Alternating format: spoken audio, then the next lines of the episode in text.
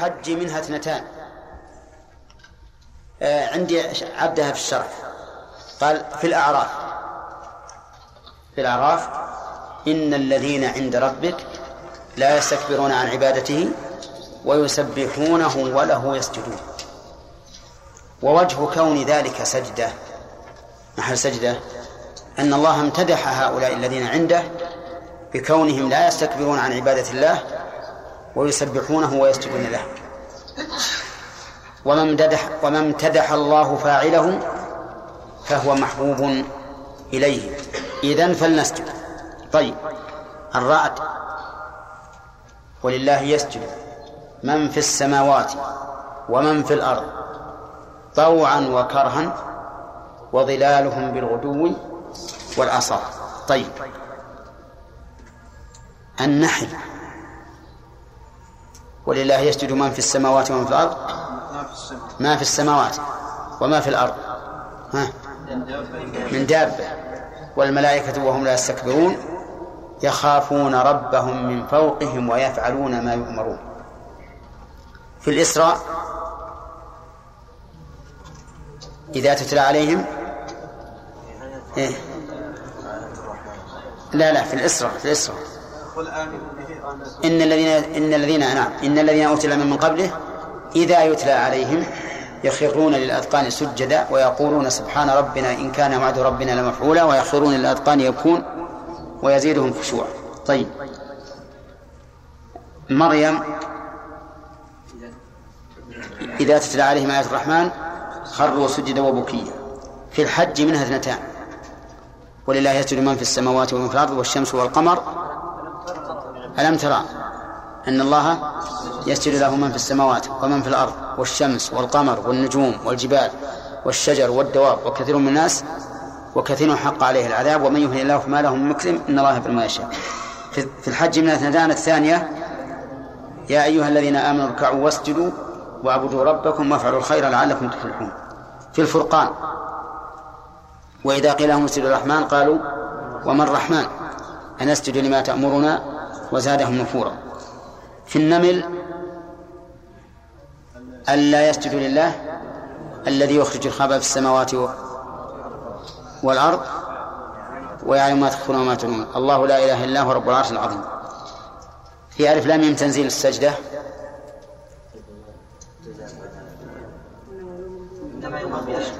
إنما يؤمن بآياتنا الذين إذا ذكروا بها خروا سجدا وسبحوا بحمد ربهم وهم لا يستكبرون. طيب.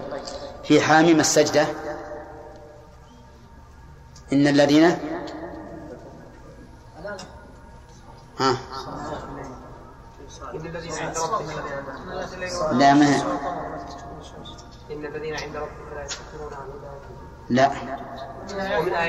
ومن آياته الليل والنهار والشمس والقمر. لا تسجدوا للشمس ولا للقمر واسجدوا لله الذي خلقهن إن كنتم إياه تعبدون. فإن استكبروا فالذين عند ربك يسبحون له بالليل والنهار وهم لا يسأمون والنجم فاسجدوا لله واعبدوا. الانشقاق فما لهم لا يؤمنون وإذا قرأ عليهم القرآن لا يسجدون. اقرأ باسم ربك كلا لا تطعه واسجد واقترب. ها؟ لا صاد سجد الشكر. طيب إذن هذه أربع أربع سجدة. الأعراف. والرعد والنحل والإسراء ومريم والحج والفرقان والنمل وألف لام من تنزل السجدة وحاميم السجدة والنجم والانشقاق. ها؟ كم ذول؟ طيب نعد نعد نعد الأعراف والرعد والنحل والإسراء ومريم والحج اثنتان. والفرقان والنمل وألف لام تنزيل وحاميم السجدة والنجم والانشقاق. واقرأ باسم ربك. كلا لا تطعه واسجد واقترب. نعم. أما سجدة الصاد فإنها سجدة شكر. ولكن صح عن ابن عباس رضي الله عنهما أنه رأى النبي صلى الله عليه وسلم يسجد فيها. والصحيح أنها سجدة تلاوة. وعلى هذا فتكون السجدات خمس عشرة سجدة وأنه يسجد في صاد في الصلاة وخارج الصلاة. طيب. فإن قال قائل في القرآن آيات فيها سجود. ولم ولم ولم, ولم تكن آيات السجدة. مثل قوله تعالى فسبح بحمد ربك وكن من الساجدين. واعبد ربك حتى يأتيك اليقين. قال كن من الساجدين. وليس فيها سجدة. لماذا؟ إن قال قائل لأن هذا أمر به النبي عليه الصلاة والسلام في حالة خاصة. ولقد نعلم أنك يضيق صدرك بما يقولون فسبح بحمد ربك. فأمر بالسجود في حال معينة. وهذا لا يقتضي السجود عند الإطلاق. في شيء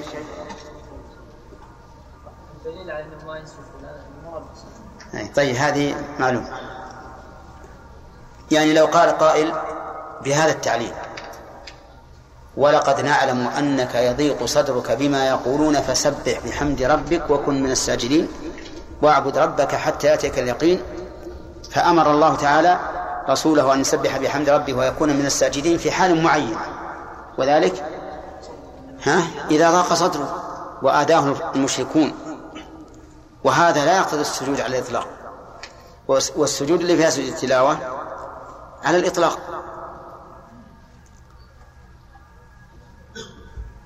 فهل يمكن أن يرد هذا التعليل لسجدة اقرأ؟ فليدعو ناديه سندعو الزبانية كلا لا تطعه واسجد واقترب. لأن هذه في الحقيقة أمر بالسجود. قد يقول قائل إنه أمر بالسجود في حال معينة وهو إذا قام ذلك الرجل يتكلم على الرسول عليه الصلاة والسلام وينهاه عن الصلاه أرأيت الذي ينهى؟ عبدا إذا صلى. أرأيت إن كان على الهدى أو أمر بالتقوى؟ أرأيت إن كذب وتولى على ما لم بين الله يرى وش بعده؟ كلا لا تطيع. ها؟ كلا لئن لم ينتهي لنسفعا بالناصية. ناصية كاذبة خاطئة. فليدع ناديه وسامع الزبانية. كلا لا تطعه واسجد واقترب نعم. النبي صلى الله عليه وسلم تلاها وسجد فيها لكن وكم من الساجدين إيش؟ أعد أعد.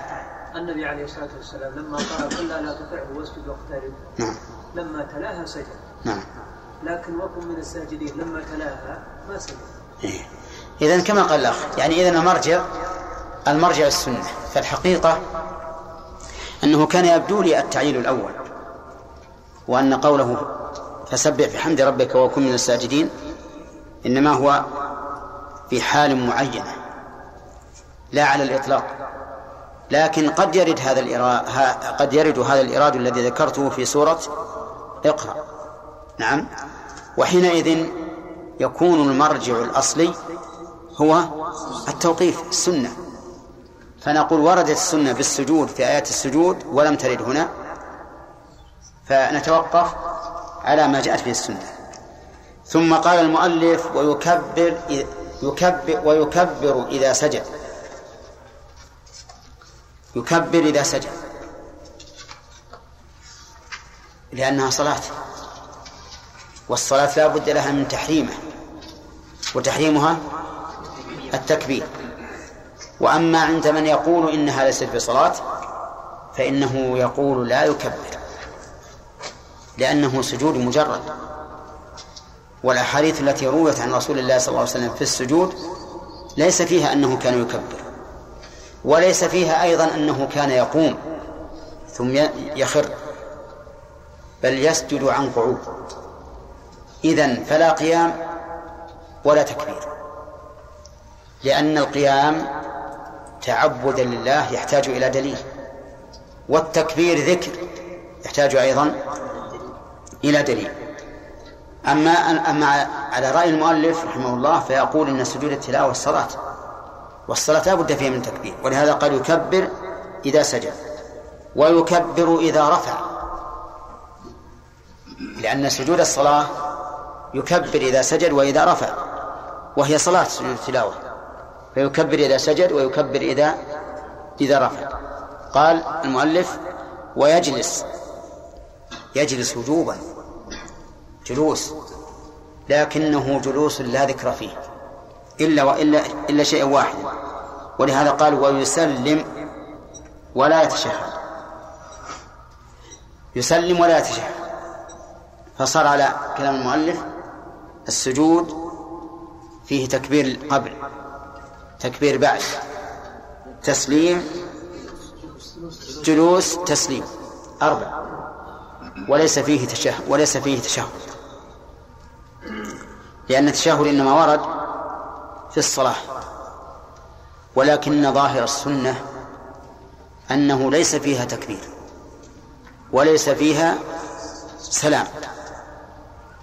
بل يسجد ويذكر الله بأذكار السجود ويقول وينصرف. طيب. إلا إذا كان في صلاة. إذا كان في صلاة فإنه يجب أن يس أن يكبر إذا سجد ويكبر إذا رفع. وجوبا. لأنها إذا كانت في الصلاة ثبت لها حكم الصلاة قولا واحدا. انتبه. حتى الذين يقولون يمكن أن يسجد إلى غير القبلة إذا كان في الصلاة ها؟ لا يقولون بذلك. لا يقولون يجوز عند عند سجود التلاوة أن تنصرف وتسجد إلى غير القبلة. فهي إذا كانت في الصلاة كان لها حكم سجود الصلاة.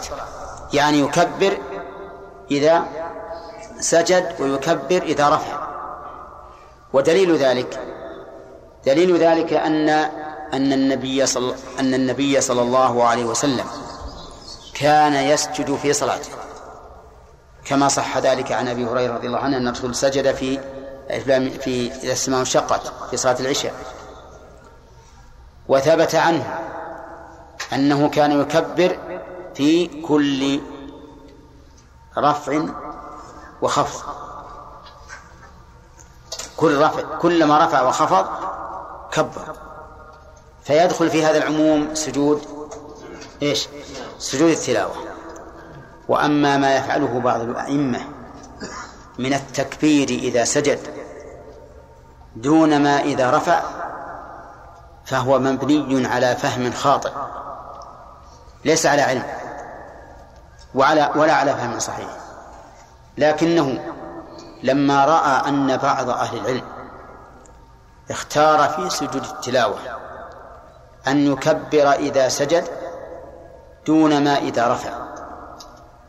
ظن أن هذا في الصلاة وغيرها وليس كذلك. لأن سجود التلاوة في خارج الصلاة كما سمعتم. المذهب يرون أنه يكبر إذا سجد وإذا رفع. في قول ثاني يكبر إذا سجد لا إذا رفع وفي قول ثالث أنه لا يكبر عند السجود ولا عند الرفع لكن هذا كله فيما إذا سجد خارج الصلاة. أما إذا سجد داخل الصلاة فإن له حكم سجود التلاء الصلاة بلا إشكال. طيب لم يذكر المؤلف رحمه الله ماذا يقول في هذا السجود. فنقول يقول في هذا السجود سبحان ربي الأعلى. سبحان ربي الأعلى. لأن النبي صلى الله عليه وسلم لما نزلت قوله تعالى سبح اسم ربك الأعلى قال اجعلوها في ركوع في سجودكم. وهذا يشمل إيش؟ يشمل يا أي سجود؟ عام. سجود التلاوة وسجود الصلاة. طيب. يشمل السجود في الصلاة وسجود التلاوة. إذن يقول سبحان ربي الأعلى. يقول أيضا سبحانك اللهم ربنا وبحمدك. اللهم اغفر لي. لدليلين. الدليل الأول قوله تعالى إنما يؤمن بآياتنا الذين إذا ذكروا بها خروا سجدا وسبحوا بحمد ربهم وسبحوا بحمد ربهم وهذه آية السجدة. وحديث عائشة رضي الله عنها كان رسول الله صلى الله عليه وسلم يكثر أن يقول في ركوعه وسجوده سبحانك اللهم ربنا وبحمدك اللهم اغفر. فإذا يقول سبحانك اللهم ربنا وبحمدك اللهم اغفر. فيه أيضا حديث أخرجه بعض أهل السنن. يقول اللهم لك سجدت وبك آمنت وعليك توكلت. سجد وجهي لله الذي خلقه وصوره وشق سمعه وبصره بحوله وقوته. فتبارك الله أحسن الخالقين. اللهم اكتب لي بها أجرا وضع عني بها وزرا واجعلها لي عندك ذخرا وتقبلها مني كما تقبلتها من عبدك داود. فإن قال هذا فحسن وإن قال غيره فلا بأس. قال المؤلف رحمه الله ويكره للإمام قراءة سجدة في صلاة سر وسجوده فيها.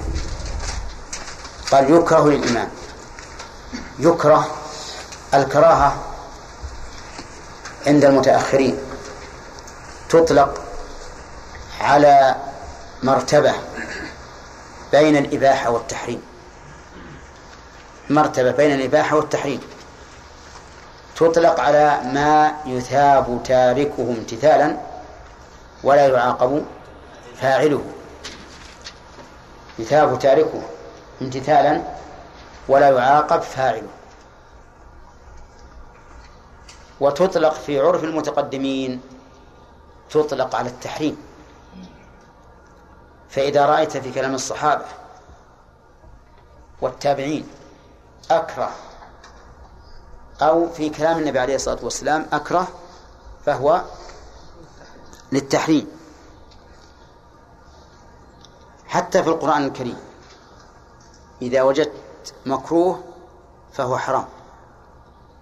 قال الله تعالى وقضى ربك ألا تعبدوا إلا إياه وبالوالدين إحسانا. ثم ذكر أشياء كثيرة منهيات ومأمورات. ثم قال كل ذلك كان سيئه عند ربك مكروها. مكروه إيش؟ حرام. حرام. كل ذلك كان حراما. لكن الاصطلاح اصطلاح المتأخرين الذين قسموا الأحكام إلى خمسة. إلى خمسة أقسام. واجب وضده مستحب وضده الخامس مباح. هؤلاء هم الذين قالوا إن المكروه في مرتبة بين المباح وبين الحرام. المؤلف رحمه الله يرى أنه يكره للإمام أن يقرأ آية سجدة في صلاة السر.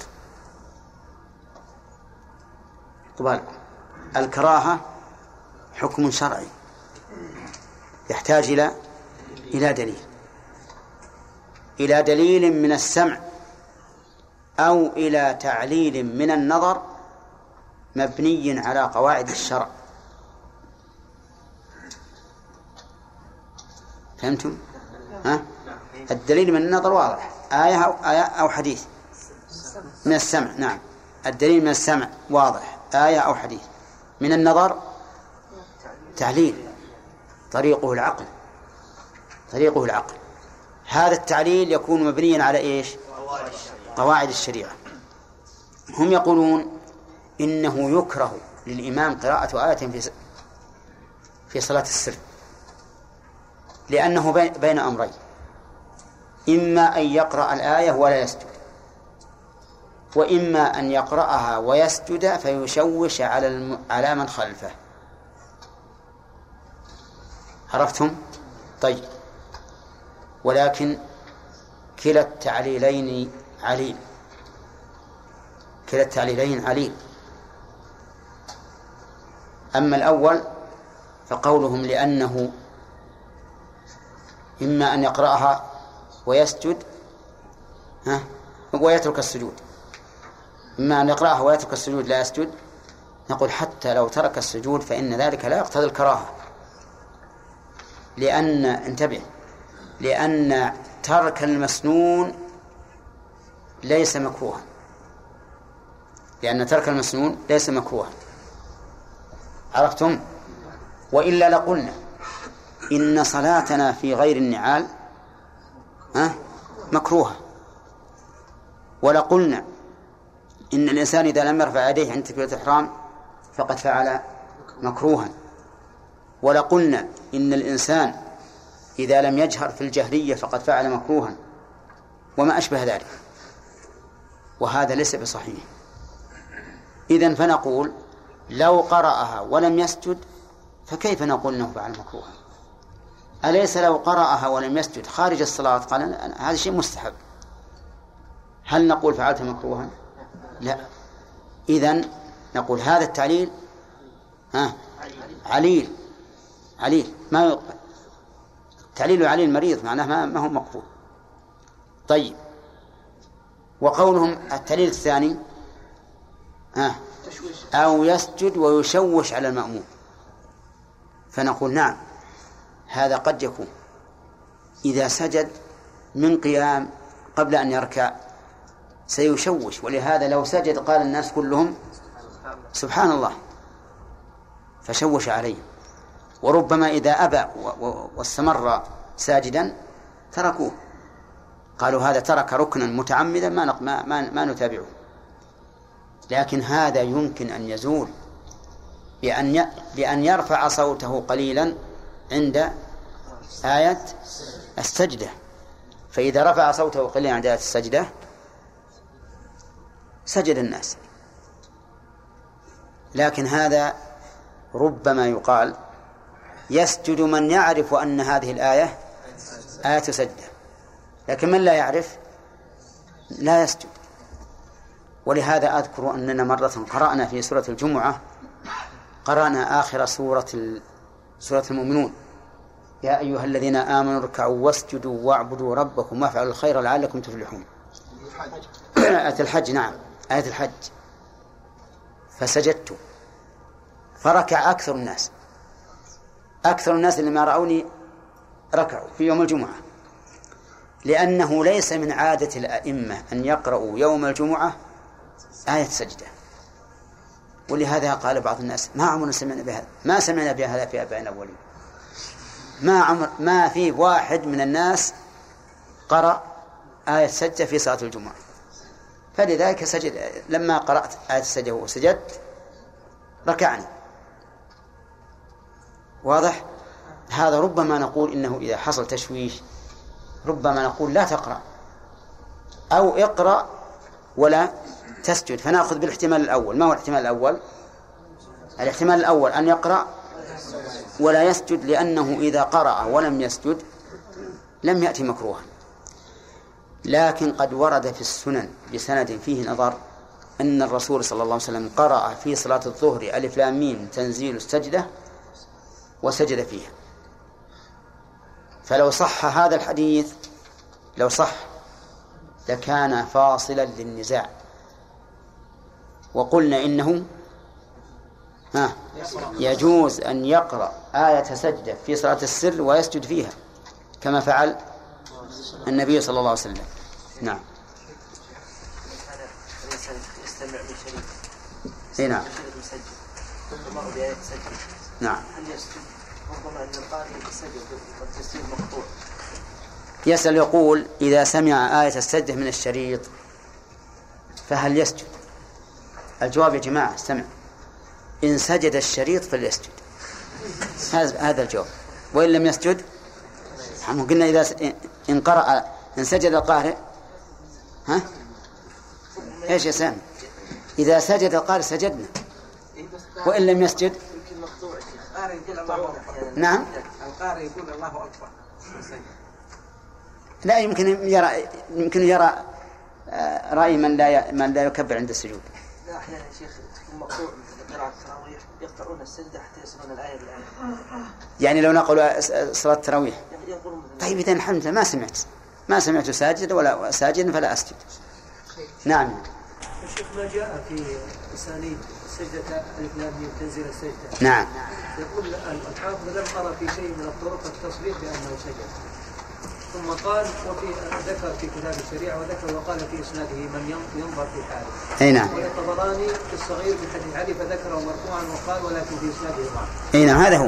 ما جاء في إسناده لا فيه فيه تصريح. الروايه الثانية. لكن بس إنها اسانيدها ضعيفه. نعم. بعض الناس لا يسجد ولكن يسبح ويكبر ويهلل. وش يسوون؟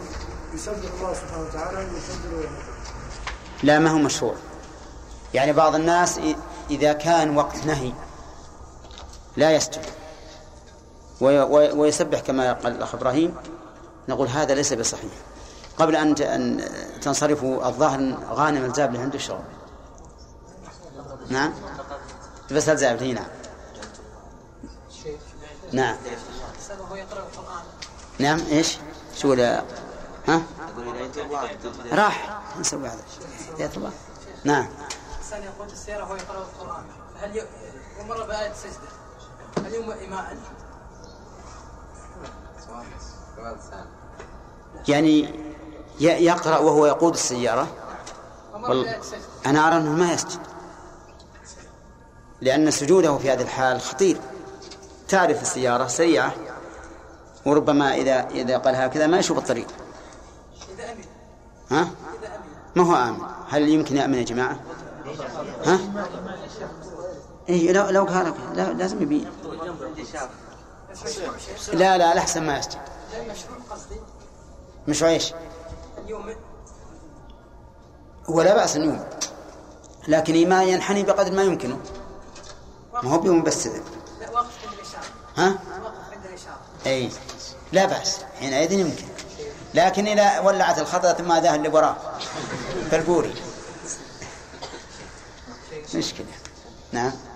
الله يستمع الاخبار غالبا يستمع موسيقى أو غنى محتاج الآية؟ لا اقصد الان بناء على قول المؤلف السامع المستمع اي أحيانا يسمع موسيقى أو غنى أو شيء محرم إيه؟ هذه الاخبار وهو مضطر إلى سماعها هذه نعم أحيانا تكون مثلا إذاعة مختلطة بإذاعة, أخرى.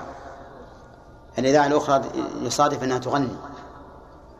نقول أيهما أغلب؟ وأرفع صوتا.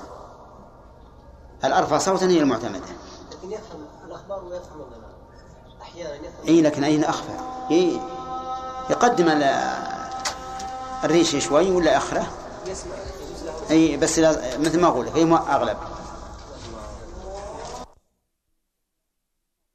نبينا محمد وعلى آله وأصحابه أجمعين.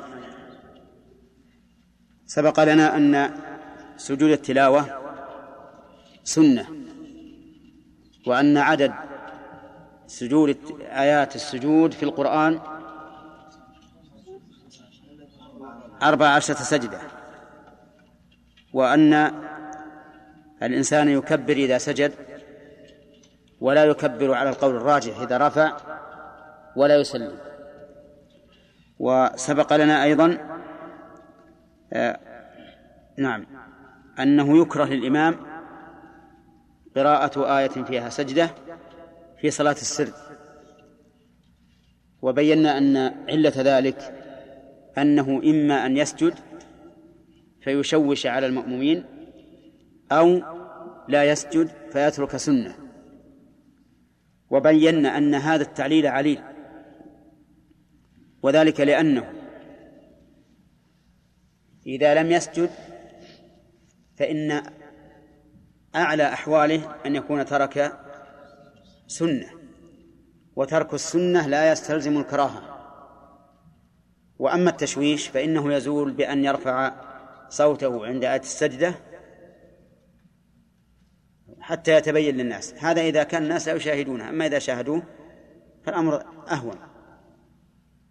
وأيضا ذكرنا أنه قد روى أصحاب السنن أن النبي صلى الله عليه وسلم صلى ذات يوم صلاة الظهر فسجد ففهم الصحابة أنه قرأ سورة ألف لام ميم تنزيل السجدة. ثم قال المؤلف رحمه الله ويلزم المأموم متابعته في غيرها. يلزم المأموم إذا سجد إمامه. أن يتابعه في غيرها أي في غير صلاة السر. وهي صلاة الجهر. وعلم من كلامه رحمه الله أنه لا يلزمه متابعة الإمام في صلاة السر. يعني لو قرأ الإمام آية سجدة في صلاة السر كالظهر والعصر ثم سجد فإن المأموم لا يلزمه أن يتابعه. وعللوا ذلك بأن الإمام فعل مكروها. فعل مكروها فلا يتابع. كأنه مختلف الصوت. ولكن الصحيح أنه يلزم المأموم متابعته حتى في صلاة السر وذلك لأن الإمام إذا سجد فإن فإن عموم قوله صلى الله عليه وسلم إذا سجد فاسجدوا يتناول هذه هذه السجدة. وهذه السجدة لا تبطل صلاة الإمام لأن أعلى ما يقال فيها أنها مكروهة. على كلام الفقهاء والصحيح أنها ليست بمكروهة وأنه يسجد. وفي هذه الحال يلزم المأموم متابعته لعموم قول النبي صلى الله عليه وسلم وإذا سجد فاسجدوا. إذن القول الراجح أن الإمام أن المأموم يلزمه متابعة الإمام في سجود التلاوة في الصلاة السرية وفي الصلاة الجهرية. ثم انتقل المؤلف إلى نوع آخر من السجود. فقال وسجود الشكر ويستحب سجود الشكر عند تجدد النعم واندفاع النقم. يستحب إذا قال العلماء يستحب أو يسن فإن فإن حكم ذلك أن يثاب فاعله امتثالا ولا يعاقب تاركه. إذا فسجود الشكر إن فعلته أثبت وإن تركته لم تأثم. وسجود الشكر الإضافة فيه من باب إضافة الشيء إلى نوعه. كما تقول خاتم من حديد. لأن هذا الشكر نوع من الش... لأن هذا السجود نوع من الشكر. والشكر في الأصل هو الاعتراف بالنعم باللسان والإقرار بها بالقلب. والقيام بطاعة المنعم في الجوارح. وعلى هذا قال الشاعر أفادتكم النعماء مني ثلاثة يدي ولساني والضمير المحجبة أعيد مرة ثانية لتحفظوه. أفادتكم النعماء مني ثلاثة يدي ولساني والضمير المحجبة والمرة الثالثة أفادتكم النعماء مني ثلاثة يدي ولساني والضمير المحجبة اقرأ علينا أفادتكم النعماء مني ثلاثة النعماء. أفادتكم النعماء مني ثلاثة يدي ولساني والضمير المحجبة يدي الجوارح. لساني. اللسان. الضمير المحجب هو القلب. فتعترف بقلبك أن النعمة من الله. وتنطق بذلك بلسانك وأما بنعمة ربك فحدث. وتشكر الله بجوارحك تقوم بطاعته. ولهذا فسر بعض العلماء الشكر بأنه طاعة المنعم. بأنه طاعة المنعم. هناك نوع خاص من أنواع الشكر وهو هذا السجود. لكن هذا السجود كما قال المؤلف يستحب عند تجدد النعم واندفاع النقم. تجدد النعم. وقوله عند تجدد النعم يعني عند النعمة الجديدة احترازا من النعمة المستمرة. النعمة المستمرة لو قلنا للإنسان إنه يستحب أن تسجد لها لكان الإنسان دائما في سجود. لأن الله يقول وإن تعدوا نعمة الله لا تحصوها. والنعمة المستمرة دائما مع الإنسان. سلامة السمع وسلامة البصر وسلامة النطق وسلامة الجسم كل هذا من من النعم. التنفس من النعم. ومن الذي يحسن التنفس؟ لهذا نقول عند تجدد يعني عند النعم الجديدة الطارئة. مثال ذلك إنسان نجح. في الاختبار وهو مشفق أن لا ينجح. نقول هذه إيش؟ تجد نعمة يسجد لها. إنسان سمع انتصارا للمسلمين في أي مكان. هذا تجدد نعمة يسجد لله شكرا. إنسان بشر بولد هذه تجدد نعمة. يسجد لها. وعلى هذا فقس. وليس هذا على سبيل الوجوب بل هو على سبيل الاستحباب. نعم. طيب. اندفاع النقم. رجل حصل له حادث في السيارة وهو يسير. وانقلبت السيارة. وخرج سالما. هنا يسجد أو لا؟ يسجد. لأن هذه النقمة وجد سببها وهو إيش؟ الانقلاب لكنه سلم. فنقول الآن اندفعت عنك نقمة وجد سببها فاسجد للشكر. إنسان شب في بيته حريق فيسر الله القضاء عليه وأطفأه. هذا أيضا اندفاع نقمة. يسجد الله تعالى شكرا. كذلك أيضا إنسان سقط في بئر فخرج سالما. هذا اندفاع نقمة. يسجد الشكر. المهم أن المراد بذلك اندفاع النقم إيش؟ المستمر ولا المتجدد؟ المتجدد. الشيء الطارئ. أما المستمر فلا يمكن إحصاؤه. ولو أننا قلنا للإنسان يستحب لك أن تسجد لكان دائما في سجود.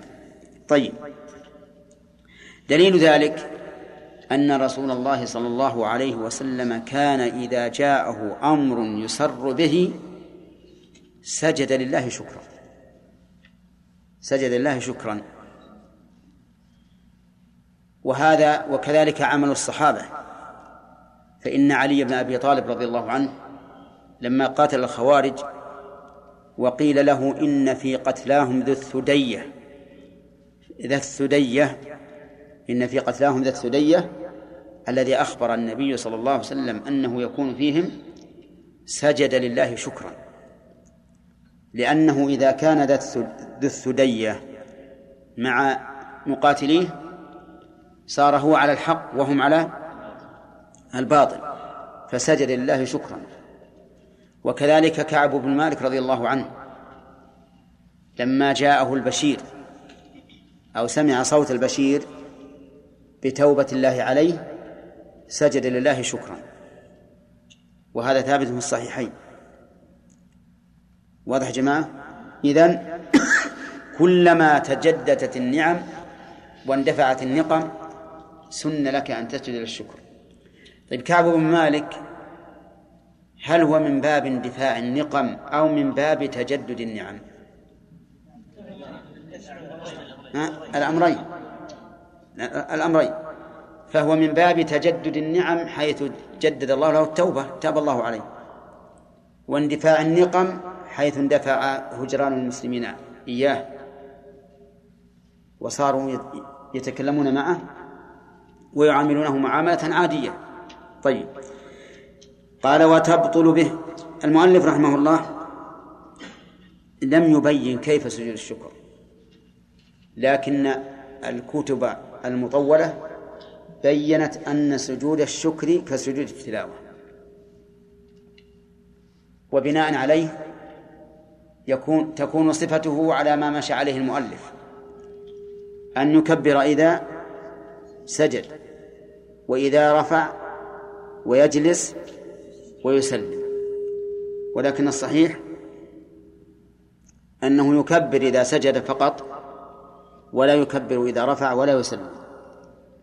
على أن في التكبير عند السجود فيه شيء من من النظر لكن ورد في حديث في السنن صدر به ابن القيم رحمه الله الكلام على سجود التلاوة في باب في كتاب زاد المعاد. طيب. يقول وتبطل به صلاة غير جاهل وناس. تبطل به يعني بسجود الشكر. صلاة غير جاهل وناس يعني صلاة من سجد عالما بالحكم ذاكرا له فإن صلاته تبطل. مثال ذلك رجل وهو يصلي سمع انتصار المسلمين في معركة من المعارك فسجد. نقول لهذا الساجد إن كنت تعلم أن سجود الشكر في الصلاة يبطل الصلاة فصلاتك باطلة لأنك زدت فيها شيئا متعمدا. يعني تعمدت الزيادة التي من جنس الصلاة فبطل فبطلت صلاتك. فإن كان لا يدري لا يدري أن سجود الشكر في الصلاة مبطل لها فصلاته صحيحة. لقول الله تعالى ربنا لا تؤاخذنا إن نسينا أو أخطأنا وكذلك لو نسي حينما بشر بالخبر السار وهو يصلي سجد ناسيا أنه لا يجوز سجود الشكر في الصلاة أو ناسيا أنه في صلاة فإن صلاته لا تبطل للآية التي ذكرت. ربنا لا تؤاخذنا إن نسينا أو أخطأنا فإن كان عالما ذاكرا بطل صلاته لكن لاحظوا أن هذا لا يمكن أن يقع. يعني لا يمكن لشخص يعلم بأن سجود الشكر أثناء الصلاة مبطل لها ويذكر ذلك ثم يسجد. لأن معنى هذا أنه تعمد إيش؟ إبطال صلاته. وما ذكره المؤلف صحيح أي أن الصلاة تبطل بسجود الشكر لأن هذا لا علاقة له بالصلاة بخلاف سجود التلاوة لأن سجود التلاوة كان لأمر يتعلق بالصلاة وهو إيش؟ القراءة. أما الشكر ما له دخل في الصلاة. فإذا سجد للشكر أثناء الصلاة بطل صلاته يبقى النظر ماذا نقول في سجدة صاد؟ الفقهاء رحمهم الله يقولون إن سجدة صاد سجدة شكر. وعلى هذا فلو سجد الإنسان إذا مر بآية سجدة صاد وهو يصلي لبطلت صلاته لأنها سجدة شكر. ولكن القول الصحيح في هذه المسألة أن سجدة التلاوة في صاد سجدة تلاوة أو أن السجدة في صاد سجدة تلاوة. لأن سبب السجود لها أنني تلوت القرآن لم يحصل لي نعمة ولم يندفع عني نقمة فإذا كان السبب هو تلاوة لهذه الآية صارت من سجود التلاوة. وهذا القول هو القول الراجح كما سبق. ثم قال المؤلف وأوقات النهي خمسة. أوقات النهي إيش النهي؟ يعني الأوقات التي نهى الشارع عن الصلاة فيها.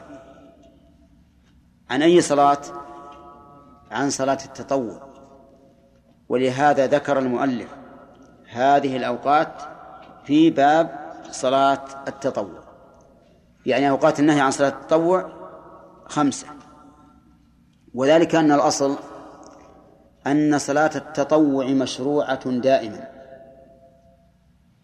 لعموم قول الله تعالى يا أيها الذين آمنوا اركعوا واسجدوا واعبدوا ربكم وافعلوا الخير لعلكم تفلحون. وعموم قول النبي صلى الله عليه وسلم للرجل الذي قضى له حاجة فقال له النبي صلى الله عليه وسلم سل. يعني اسأل شيئا أكافئك به. قال أسألك مرافقتك في الجنة. ما قال أسألك دراهم أو متاعا أسألك مرافقتك في الجنة. فقال النبي صلى الله عليه وسلم أو غير ذلك؟ يعني أو تسألني غير ذلك؟ قال هو ذاك. يعني لا أسألك غيره. قال فأعني على نفسك بكثرة السجود. وعلى هذا فالأصل في صلاة التطوع أنها مشروعة كل وقت للحاضر والمسافر. هذا هو الأصل. لكن هناك أوقاتا نهى الشارع عن الصلاة فيها. هذه الأوقات خمسة بالبسط وثلاثة بالاختصار. خمسة بالبسط وثلاثة بالاختصار. يفهم هذا من كلامه. قال المؤلف رحمه الله صلاة أوقات النهي خمسة. من طلوع الفجر الثاني إلى طلوع الشمس. هذا واحد. من طلوع الفجر الثاني إلى طلوع الشمس.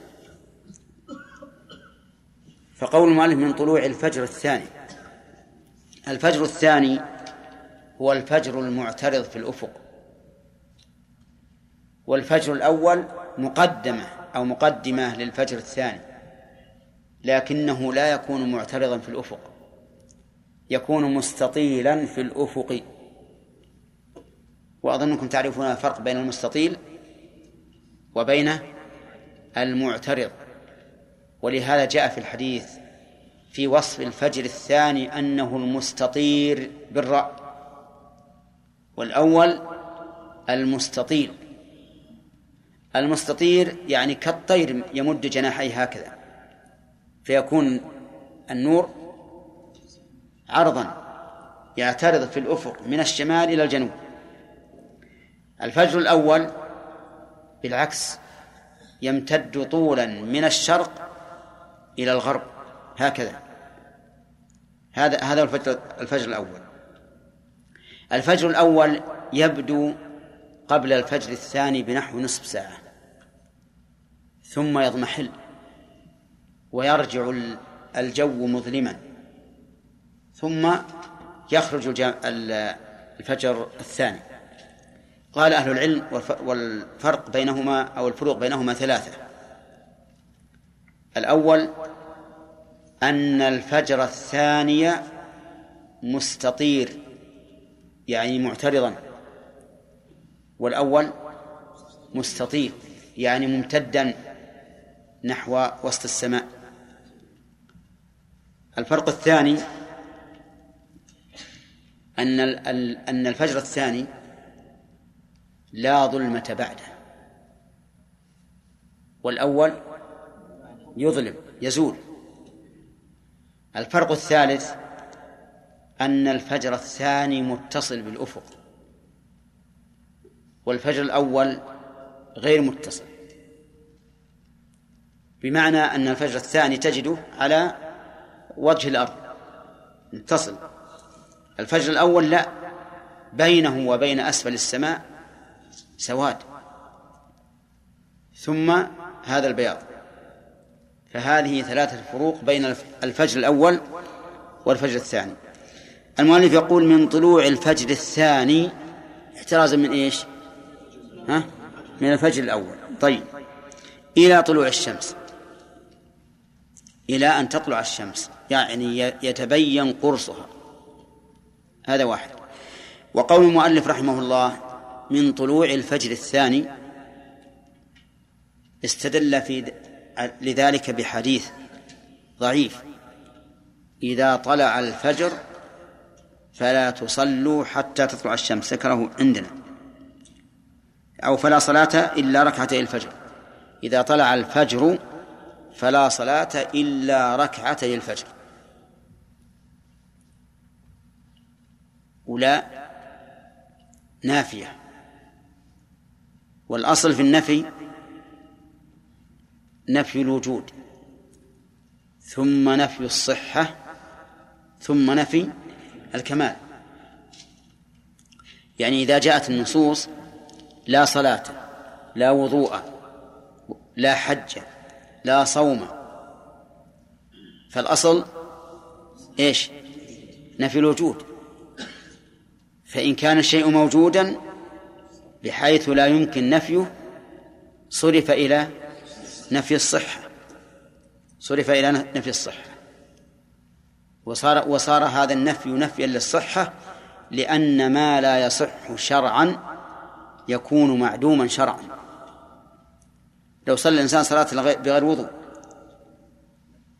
وأتى فيها بكل شيء فهي غير موجودة في الواقع لأنها لا تصح شرعا. فإن لم يمكن ذلك بحيث تكون العبادة صحيحة مع وجود هذا الشيء صار النفي لإيش؟ صار النفي للكمال. فمثلا إذا قلنا لا خالق إلا الله إيش هذا؟ نفي الوجود يعني لا يوجد خالق إلا الله عز وجل. طيب إذا قلت لا صلاة بغير طهور بغير طهور لا صلاة بغير طهور ها؟ نفي الصحة لماذا؟ لأن الإنسان ربما يصلي بغير طهور. ربما يصلي يقوم يستقبل القبلة ويكبر ويقرأ الفاتحة وكل شيء وهو غير متطهر. هذا لا يمكن أن تنفي الصلاة ذاتها. لماذا؟ لأنها موجودة. إذن النفي للصحة. لو كانت الصلاة موجود صحيحة يعني دل الدليل على أنها تصلح. نعم. صار النفي للكمال. صار النفي للكمال مثل لا إيمان لمن لا أمانة له. أي لا إيمان كامل. لا يؤمن أحدكم حتى يحب لأخيه ما يحب لنفسه. ها؟ أي لا إيمان كامل. وعلى هذا فقس طيب لا صلاة بعد طلوع الفجر إلا ركعتي الفجر.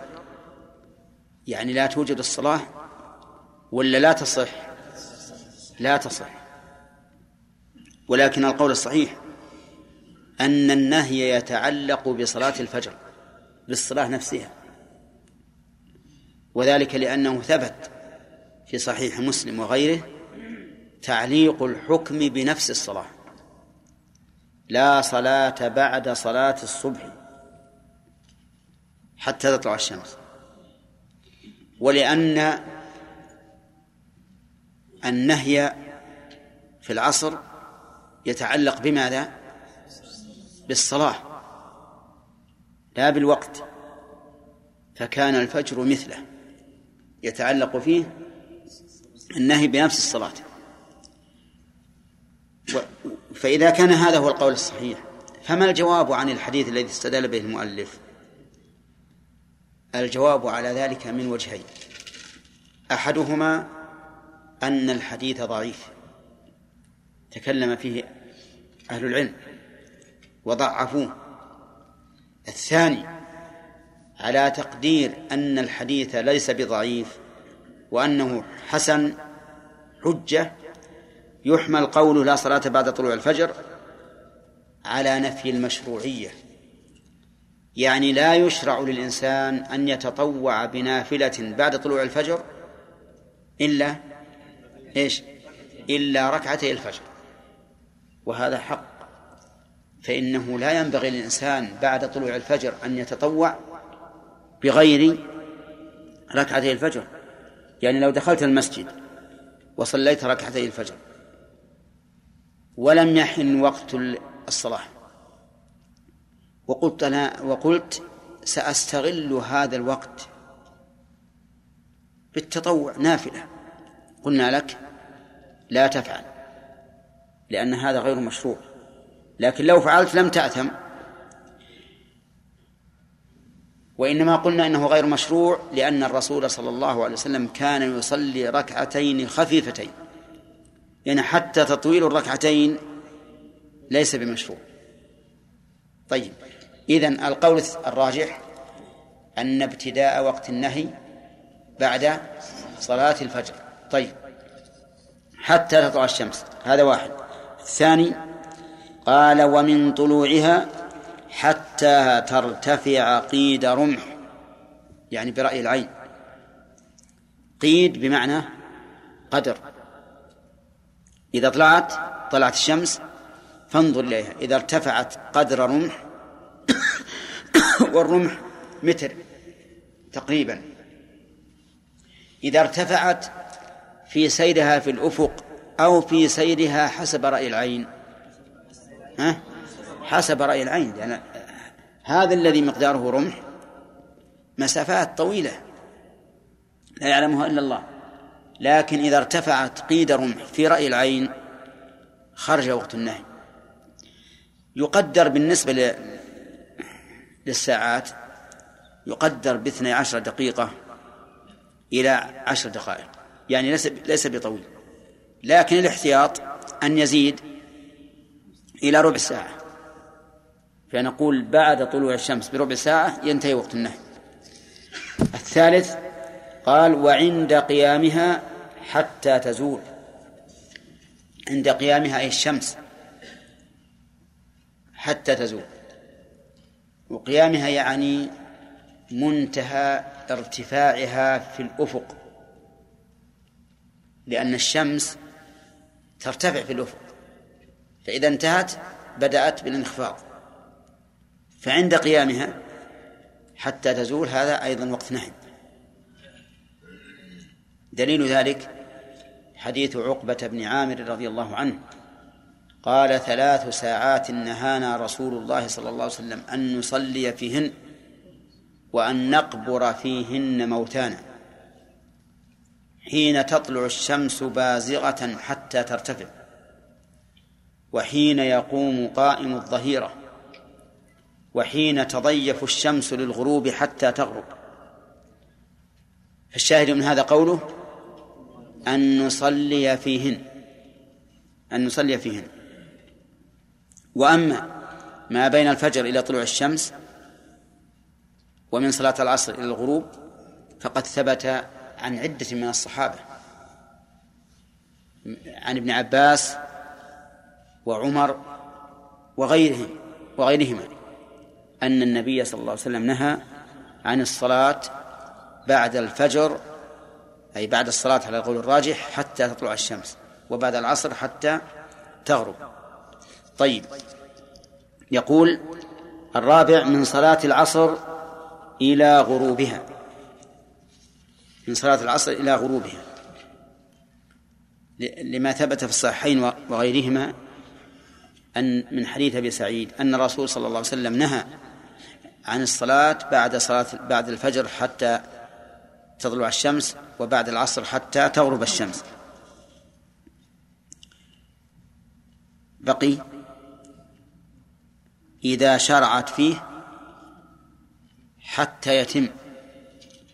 إذا شرعت فيه أي في الغروب حتى يتم قرص الشمس إذا دنا من الغروب يبدو ظاهرا بينا كبيرا واسعا.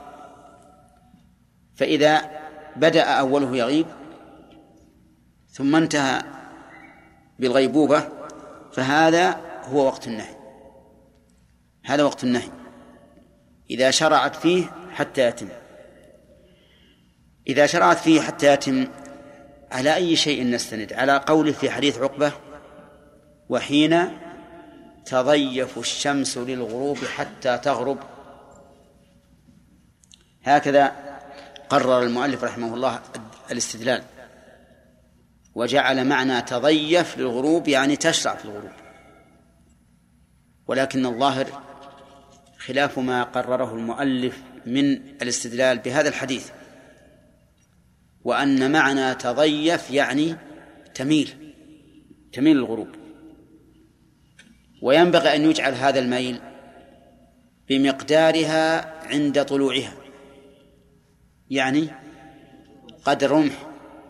فإذا بقي على غروبها قدر رمح دخل الوقت النهي الذي في حديث عقبة. لكن مع ذلك ثبت في صحيح البخاري عن ابن عمر أن النبي صلى الله عليه وسلم نهى عن الصلاة إذا غاب القرص يعني حتى يغيب. ولو استدل به المؤلف لكان الاستدلال أظهر وأبين. فهذه خمسة أوقات. قلها يا هشام.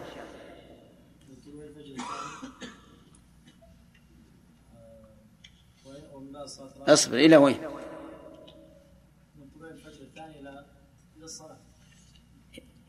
كيف أصبر من طلوع الفجر الثاني إلى طلوع الشمس طيب هذا واحد. الثاني. من بعد صلاة العصر إلى غروب الشمس هذا اثنين.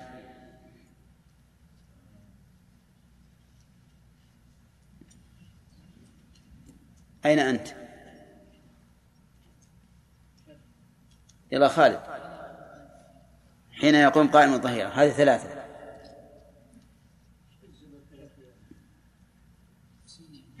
ها؟ أين بالخمسة ها؟ من بعد الفجر سواء الصلاة ولا ولا ولا طلوع الفجر إلى طلوع الشمس. هذا واحد. بعد طلوع الشمس حتى ترتفع قيد الرمح وحين يقوم قائم الظهيرة. هذه ثلاث. حتى تشرع في الغروب. وإذا شرعت فيه حتى يأتي. هذه خمسة. هذا بالتفصيل أو بالبسط. بالاختصار يمكن أن نجعلها ثلاثة. فنقول من الفجر إلى أن ترتفع الشمس قيد رمح حين يقوم قائم الظهيرة ومن صلاة العصر حتى يتم غروب الشمس. نختصرها. فنجعلها ثلاثة أوقات. لا خمسة. رياض القرص إلى أن يق- بداية رياض القرص إلى أن يختفي لا هذا عد اختلاف التفسير معنى تضيف. فإذا قلنا تضيف يعني تميل إذا بقي عليه مقدار رمح إذا بقي مقدار رمح يعتبر شيئا واحدا مع الذي مع الذي يشع فيه تشع أن نجعله سادسا لكن ما رأيت أحدا قال بذلك. طيب هذه إذن خمسة وبالاختصار ثلاثة. والأدلة سمعتموها لكن ما الحكمة في النهي عن الصلاة في هذه الأوقات؟ أولا يجب أن نعلم أن ما أمر الله به ورسوله فهو الحكمة. فعلينا أن نسلم. ونقول إذا سألنا أي واحد يسألنا عن الحكمة في أمر من الأمور الحكمة أمر الله ورسوله في المأمورات. الحكمة نهي الله ورسوله في في المنهيات. ودليل ذلك من القرآن. وما كان لمؤمن ولا مؤمنة إذا قضى الله ورسوله أمرا أن يكون لهم الخيرة من أمرهم ما نختار إلا أمر إلا أمر الله ورسوله. وسئلت عائشة ما بال الحائض تقضي الصوم ولا تقضي الصلاة فقالت كان يصيبنا ذلك فنؤمر بقضاء الصوم ولا نؤمر بقضاء الصلاة فاستدلت بماذا؟ بالسنة ولم تذكر العلة وهذا هو حقيقة التسليم والعبادة أن تكون مسلما لأمر الله ورسوله سواء عرفت معناه أم لم تعرف آه حكمته أم لم تعرف. ولو كان الإنسان لا يؤمن بالشيء حتى يعرف حكمته لقلنا إنك ممن اتبع إيش؟ هواه. فلا تمتثل إلا حيث ظهر لك أن الامتثال خير. هذا هذا جواب انتبهوا له. الحكمة الثانية أن هذه الأوقات يعبد المشركون فيها الشمس فلو قمت تصلي لو قمت تصلي لكان في ذلك مشابهة للمشركين لكنه يرد علينا أن وقت. أن هذا التعليل ينطبق على ما على ما كان من طلوع الشمس إلى أن ترتفع قدر وعلى ما كان حين تضيف الشمس الغروب إلى الغروب. لكن كيف ينطبق على ما كان من بعد صلاة الفجر إلى طلوع الشمس؟ أو من بعد صلاة العصر إلى أن تتضيف الشمس للغروب وكيف ينطبق على النهي في انتصاف النهار حين يقوم قائم الظهيرة؟ فهمت السؤال يا أخ؟ إيه أنت ها؟ ليش؟ ماذا ماذا قلنا في العلة؟ لأن الصلاة في هذه الأوقات فيها مشابهة للمشركين الذين يسجدون للشمس عند طلوعها وعند غروبها كما علل بذلك الرسول عليه الصلاة والسلام قلنا يرد على هذا إيش؟ ما كان من النهي بعد صلاة الفجر حتى تطلع الشمس وبعد صلاة العصر حتى تتضيف للغروب. وكذلك حين يقوم قائم الظهيرة. كيف عبادة المشركين؟ فنقول لما كان الشرك أمره خطير وشره مستطير سد الشارع كل طريق يوصل إليه ولو من بعد. فلو أذن للإنسان أن يصلي بعد طلوع بعد صلاة الصبح لاستمرت به الحال إلى أن إيش؟ تطلع الشمس. ولا سيما من عندهم رغبة في الخير. وكذلك لو أذن له أن يصلي بعد صلاة العصر لاستمرت به الحال إلى أن تغيب الشمس. فلما كان الشرك أمره خطير. سد كل سدت كل ذريعة توصل إليه ولو من بعد.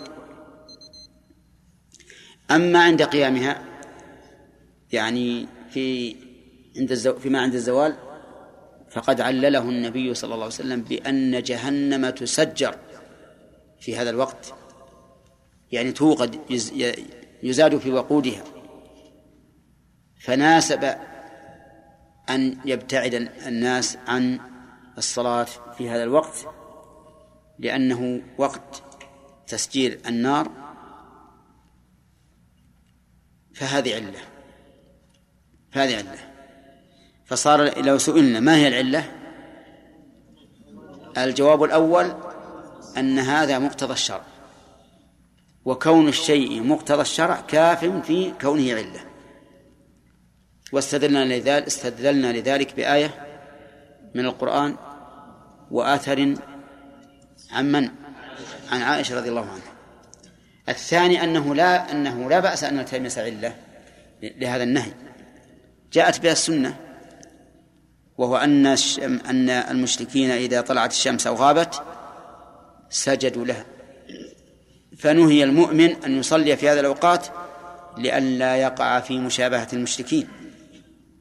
والواجب على المسلم أن يكون مباينا للمشركين في كل شيء لأنه مسلم. حتى أن عمر رضي الله عنه لما كان الناس في عزة الإسلام كان لا يمكن أهل الذمة أن يركبوا الخيل لأنها لأن بها عز الإسلام وهي آلة الحرب. فلو ركب الذمي الخيل لحصل في ذلك في نفسه عزة وأنفة. والمطلوب من المسلم أن يذل الكافر. هذا هو المطلوب. يا أيها النبي جاهد الكفار والمنافقين إيش؟ واغلظ عليهم ومأواهم جهنم وبئس المصير. وكان يمنعهم من أن يركبوا كما يركب المسلمون. بل بل يركبون عرضا غير غير الخيل يركبون عرضا. كيف يركبون عرضا؟ أنت إذا ركبت ركبت جعلت الرجل اليمنى من اليمين واليسرى من اليسار. أما هم قال لهم عمر لا تركبوا هكذا. لأنكم لو ركبتم هكذا ورآكم الناس قالوا هؤلاء مسلمين. لكن لازم تميزوا عن المسلمين. كيف يركبون؟ يركبون على جانب واحد. اجعل رجليك من الجانب الأيمن كلها أو من الجانب الأيسر لئلا تشبه بالمسلمين. فكذلك نحن مثلا في الصلاة خطيرة المسألة.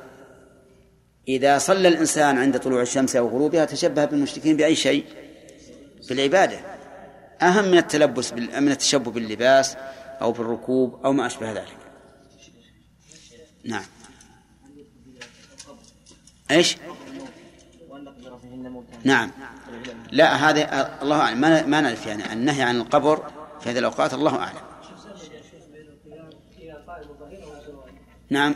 الزمن حوالي عشر دقائق. فأقل من العشر فأقل. هنا.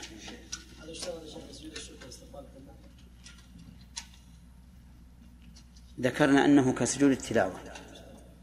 وذكرنا في سجود التلاوة خلافا. نعم.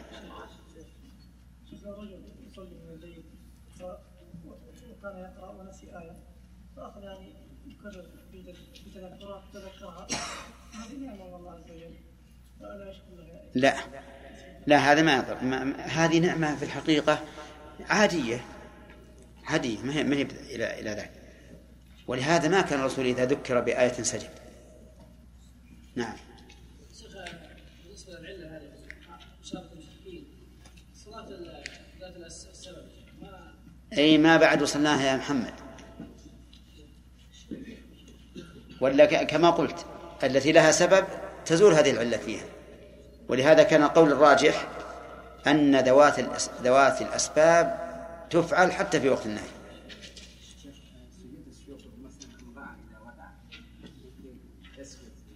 إيه وش تقولون؟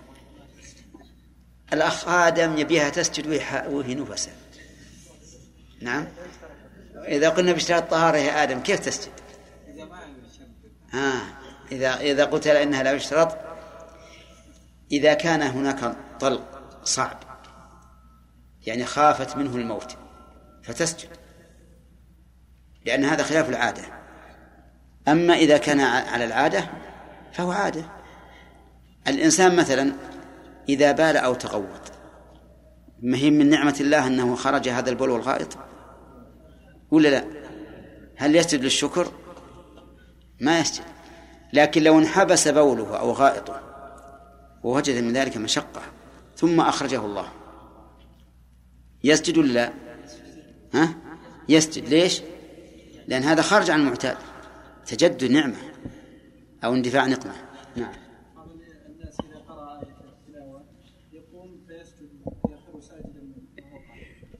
ذكرنا في هذا خلافا وأن ظاهر السنة أن لا يقوم الإنسان نعم أحسن الله عليك سجود الشكر هل هو على الفورية أو على الطرف؟ إذا كان في السيارة وحدث له شيء من الشكر يجد إيش؟ مثلا كان في السيارة وحدث له شيء من من مستلزمات سجود الشكر هل إذا نزل كل كل صل... كل عبادة ذات ذات سبب فهي مرتبطة بسببها. على الفور.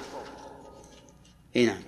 ويستطيع أن يسجد في السيارة بالإيماء لأن هذه نافلة. نعم. الفصل يسير. لا الفصل يصير ما يضر. يعني مثلا بس اللي بيوقف السيارة وينزل ما في. نعم. إيش؟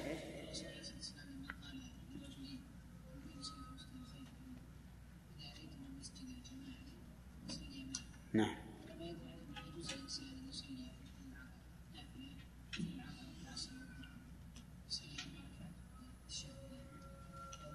لا لا يثبت تبعا ما لا يثبت استقلالا.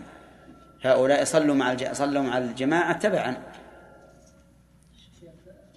ابن قاسم اورد حديث آه، يقول انه في الصحيحين أن النبي عليه الصلاه والسلام قال اذا طلع الفجر فلا تصلى إلا ركعتين لا ما هو بصحيح ما هو بصحيح لا. قضاء الفرائض فيها وفي الأوقات الثلاثة فعل ركعتي الطواف وإعادة جماعة ويحرم تطوع بغيرها في شيء من الأوقات الخمسة حتى ما له سبب. الحمد لله رب العالمين والصلاة والسلام على نبينا محمد وعلى آله وأصحابه ومن تبعهم بإحسان إلى يوم الدين. سبق لنا أن أوقات النهي خمسة. فعدها علينا. أنا شيخ. نعم. الأول من طلوع الفجر الثاني إلى طلوع الشمس. والثاني من طلوع الشمس إلى ارتفاع قيدهن والثاني من قيام آه، الثاني؟ الثالث. نعم. آه، عند قائم الظهيرة إلى أن تزول. عند قيامها حتى تزول. حتى تزول. والرابع من صلاة العصر حتى تغرب نعم. والخامس من غروبها حتى تغيب. من غروبها حتى تغيب؟ لا من الخامس من بعد صلاة العصر. الرابع من صلاة العصر إلى إلى الغروب طيب والخامس حتى تغيب كيف؟ الأول من طلوع الفجر. انتهينا الأول والثاني والثالث والرابع. من صلاة العصر. طيب. من بعد صلاة العصر. إلى إلى الغروب. طيب. والخامس؟ ومن الغروب يعني بداية الغروب حتى تغيب الشمس. أي يعني إذا شرعت في الغروب نعم حتى تغيب. حتى يتم غروبها. هذا ما رآه المؤلف. والقول الثاني الخامس. الخامس. اللي هو قبل لا تميل في مر برمح. نعم. قبل أن تغيب برمح.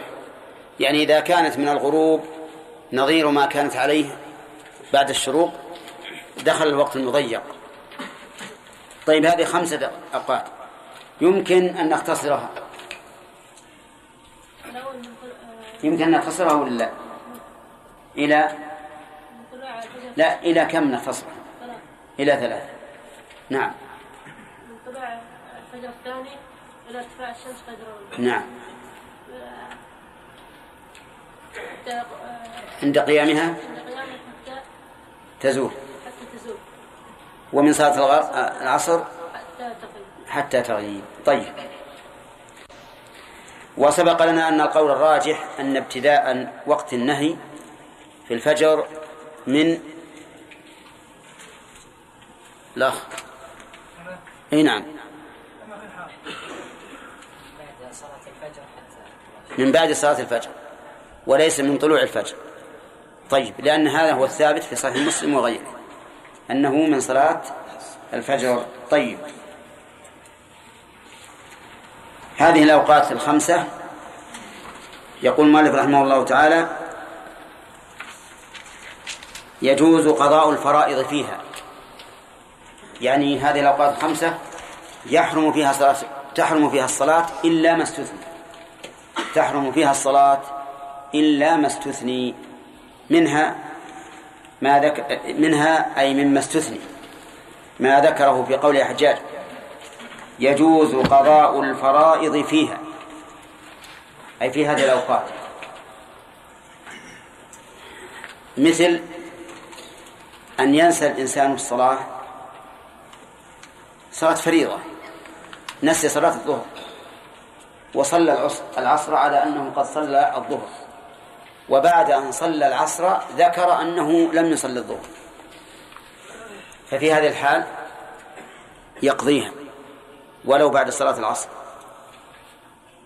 الدليل قوله صلى الله عليه وسلم من نام عن صلاة أو نسيها فليصلها إذا ذكر وهذا عام. عام يشمل جميع الأوقات. ولأن الفرائض دين واجب. ولأن الفرائض دين واجب. فوجب أداؤه على الفور من حين أن يعلم به. هذا تعليل. مثال آخر. رجل لما صلى العصر وجد على ثوبه أثر جنابة. أثر جنابة. من قيلولة قالها. أو لا يصح هذا المثال؟ يصح؟ لا يصح هذا المثال. وذلك لأنه إذا كان عليه جنابة من قيلولة قالها قبل الظهر فصلاة الظهر لم تصح وصلاة العصر لم تصح وحينئذ لا يدخل وقت النهي. حينئذ لا يدخل وقت النهي. لكن لو فرض أنه وجد عليه نجاسة أصابته في ثوب له خلعه. وكانت هذه النجاسة مما لا يعفى عنه على المشهور من المذهب. ففي هذه الحال يلزمه أن يعيد صلاة الظهر ولو بعد إيش؟ ولو بعد صلاة العصر. المهم أن قضاء الفرائض يجوز في أوقات النهي. والدليل ما سمعتم والتعليل أيضا ما سمعتم. هذه واحد.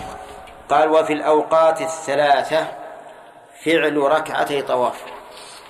في الأوقات الثلاثة يعني بها القصيرة التي ذكرت في حديث عقبة بن عامر وهي من طلوع الشمس حتى ترتفع قيد رمح وعند قيامها حتى تزول وإذا تضيفت للغروب حتى تغرب.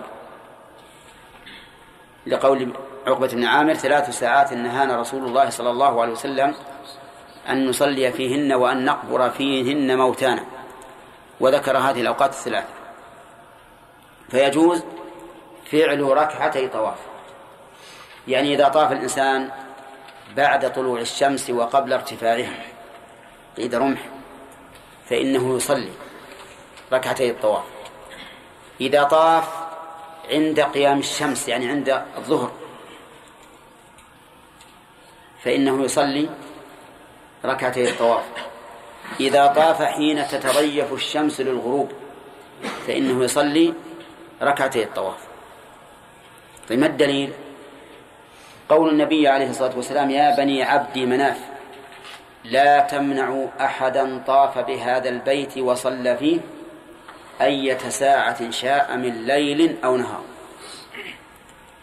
فقال أية ساعة شاء من ليل أو نهار. وهذا صريح في أنه لا يجوز لهم أن يمنعوا أحدا طاف بهذا البيت في أي ساعة كان.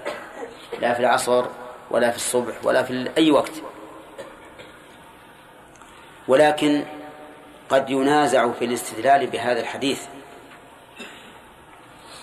فيقال إن هذا الحديث موجه إلى من تولى البيت فإنه لا يجوز له أن يمنع أحدا من الطواف ولكن الشرع له حكم بالمنع في أوقات النهي. لأننا لو أخذنا بعموم الحديث لكان دالا على أنه لا نهي عن الصلاة في المسجد الحرام سواء كانت ركعتي الطواف أم لم تكن. لأنه قال طاف بهذا البيت وصلى فيه. طاف وصلى. فلو أخذنا بظاهره لكان دالا على أنه لا نهي عن الصلاة في في المسجد الحرام ولو في أوقات النهي.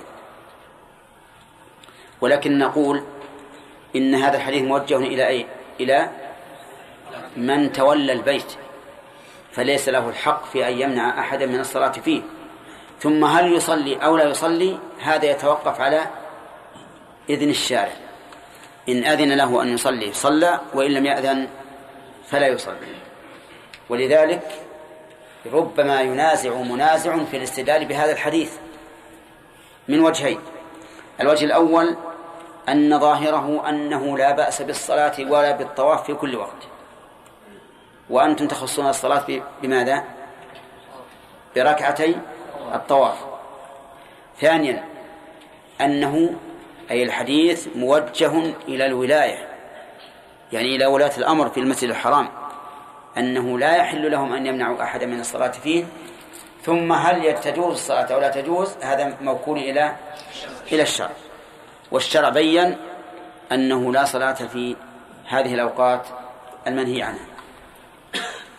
على كل حال سيأتينا إن شاء الله أن ركعتي الطواف جائزة لا لهذا الحديث ولكن لأن لها سببا وذوات الأسباب يجوز فعلها في وقت النهي. طيب. الثالث مما يستثنى قال و... و... نعم. قول المؤلف في الأوقات الثلاثة. مفهومه أن الأوقات أن الوقتين الآخرين لا يجوز فيهما فعل ركعتي الطواف. ولكن هذا ليس بصحيح. إذ أن المفهوم هنا مفهوم أولوية لا مفهوم مخالفة. مفهوم أولوية لا مفهوم مخالفة. لأنه إذا جازت الصلاة في الأوقات الثلاثة القصيرة وهي أغلظ تحريما من أوقات العامة ففي الأوقات رحمك الله ففي الأوقات الأخرى من باب أولى. وليت المؤلف لم يقل في الأوقات الثلاثة لكنه قال لأن بعض العلماء قال إن الأوقات الثلاثة القصيرة لا يجوز فيها فعل ركعتي الطواف وإنما تجوز في الأوقات الطويلة. ما ما هما الوقتان الطويلان؟ من صلاة العصر إلى أن تتضيق في الشمس الغروب. ومن صلاة الفجر أو من طلوع الفجر إلى أن تطلع الشمس. إلى أن تطلع الشمس. هذه الأوقات الطويلة. طيب عندنا الآن نقول يجوز في الأوقات الثلاث الثلاثة وفيما سواه من باب من باب أول. طيب فعل ركعتي طواف. الثاني وإعادة جماعة. إعادة جماعة. يعني أنه يجوز في هذه الأوقات أوقات النهي أن يعيد الإنسان الجماعة إذا أتى مسجد جماعة ووجدهم يصلون وقد صلى فإنه يصلي معهم ولو كان وقت نهي. ولو كان وقت نهي. مثال ذلك رجل صلى العصر في مسجده ثم أتى إلى مسجد آخر ليحضر الدرس أو لغرض ما فوجدهم يصلون فإنه يصلي معهم فإنه يصلي معهم. ودليل ذلك أن النبي صلى الله عليه وسلم صلى ذات يوم هوش. أن النبي صلى الله عليه وسلم صلى ذات يوم صلاة الفجر في منى. فلما انصرف إذا برجلين قد اعتزلا لم يصليا مع الناس. فدعا بهما فجيء بهما ترعد فرائصهما خوفا وهيبة من رسول الله صلى الله عليه وسلم. يعني يتنافضون كما نقول. فقال ما منعكما أن تصليا قال يا رسول الله صلينا في رحالنا. صلينا في رحالنا. فقال لهما إذا صليتما في رحالكما ثم أتيتما مسجد جماعة فصليا معهم فإنها لكما نافلة. إنها أي الصلاة الثانية لكما نافلة. تطوع. وهذا صريح في جواز النفل في وقت النهي من أجل موافقة الجماعة من أجل موافقة الجماعة. طيب انتهى. انتبه. هذا الحديث يدل على إيش؟ على أنه تجوز إعادة الجماعة في وقت النهي في وقت النهي. وهو صريح في هذا لأنه جيء بهما بعد صلاة الفجر يعني قد دخل وقت النهي. وفي هذا الحديث دليل على أنه ينكر على من جلس والناس يصلون لأن ذلك شذوذ وخروج عن الجماعة. ومن هذا ما يفعله بعض الناس في قيام رمضان. إذا صلوا مع إمام يصلي ثلاثا وعشرين ركعة قالوا نحن لا نزيد على عشر ركعات ثم جلسوا جلسوا إما يتحدثون فيشوشون على من حولهم وإما يقرؤون فيما بينهم قرآنا يعني كل واحد يقرأ مع نفسه وهذا لا شك أنه حرمان وشذوذ عن الأمة. والشرع يريد من الأمة أن تكون متفقة لا مختلفة. فهؤلاء أصابوا من وجه وأخطأوا من وجه وخطأهم أعظم من صوابهم. صحيح أن الأفضل أن يقتصر الإنسان على إحدى عشرة ركعة لكن ليس هناك نهي على عن الزيادة. على كل حال فيه دليل على أنه ينبغي للإنسان أن لا يتخلف عن الجماعة بل يصلي معهم. حتى أن النبي صلى الله, صلى الله عليه وسلم قال إذا أقيمت الصلاة فلا صلاة إلا المكتوبة وفي لفظ إلا التي أقيمت. يعني حتى لو عليك فريضة تبي تأديها والإمام يصلي وتصلي وحدك لت- لتؤدي الفريضة السابقة فأنت منهي عن ذلك. لا صلاة إلا التي أقيمت. وفي واستدل بعض الناس بهذا الحديث على جواز إقامة الجماعة في الرحل دون المسجد. يعني أنه لا يجب على الإنسان أن يصلي مع الجماعة في المسجد بل يجوز أن يصلي جماعة في رحله. وعلى هذا فإذا كنا جماعة في بيت وأذن المؤذن. فإنه يجوز لنا أن نصلي في بيتنا ولا نذهب إلى المسجد. لقولهما صلينا في رحالنا. فقال إذا صليتما في رحالكما. ثم أتيتما مسجد جماعة. ولم يقل لا تصليا في رحالكما. لم يقل لا تصليا في رحالكما بل صليا في الجماعة في المسجد. وهذا لا شك أنه فيه شيء من الشبهة فيه شيء من الشبهة. وهنا فيه فعل فعل للصحابيين.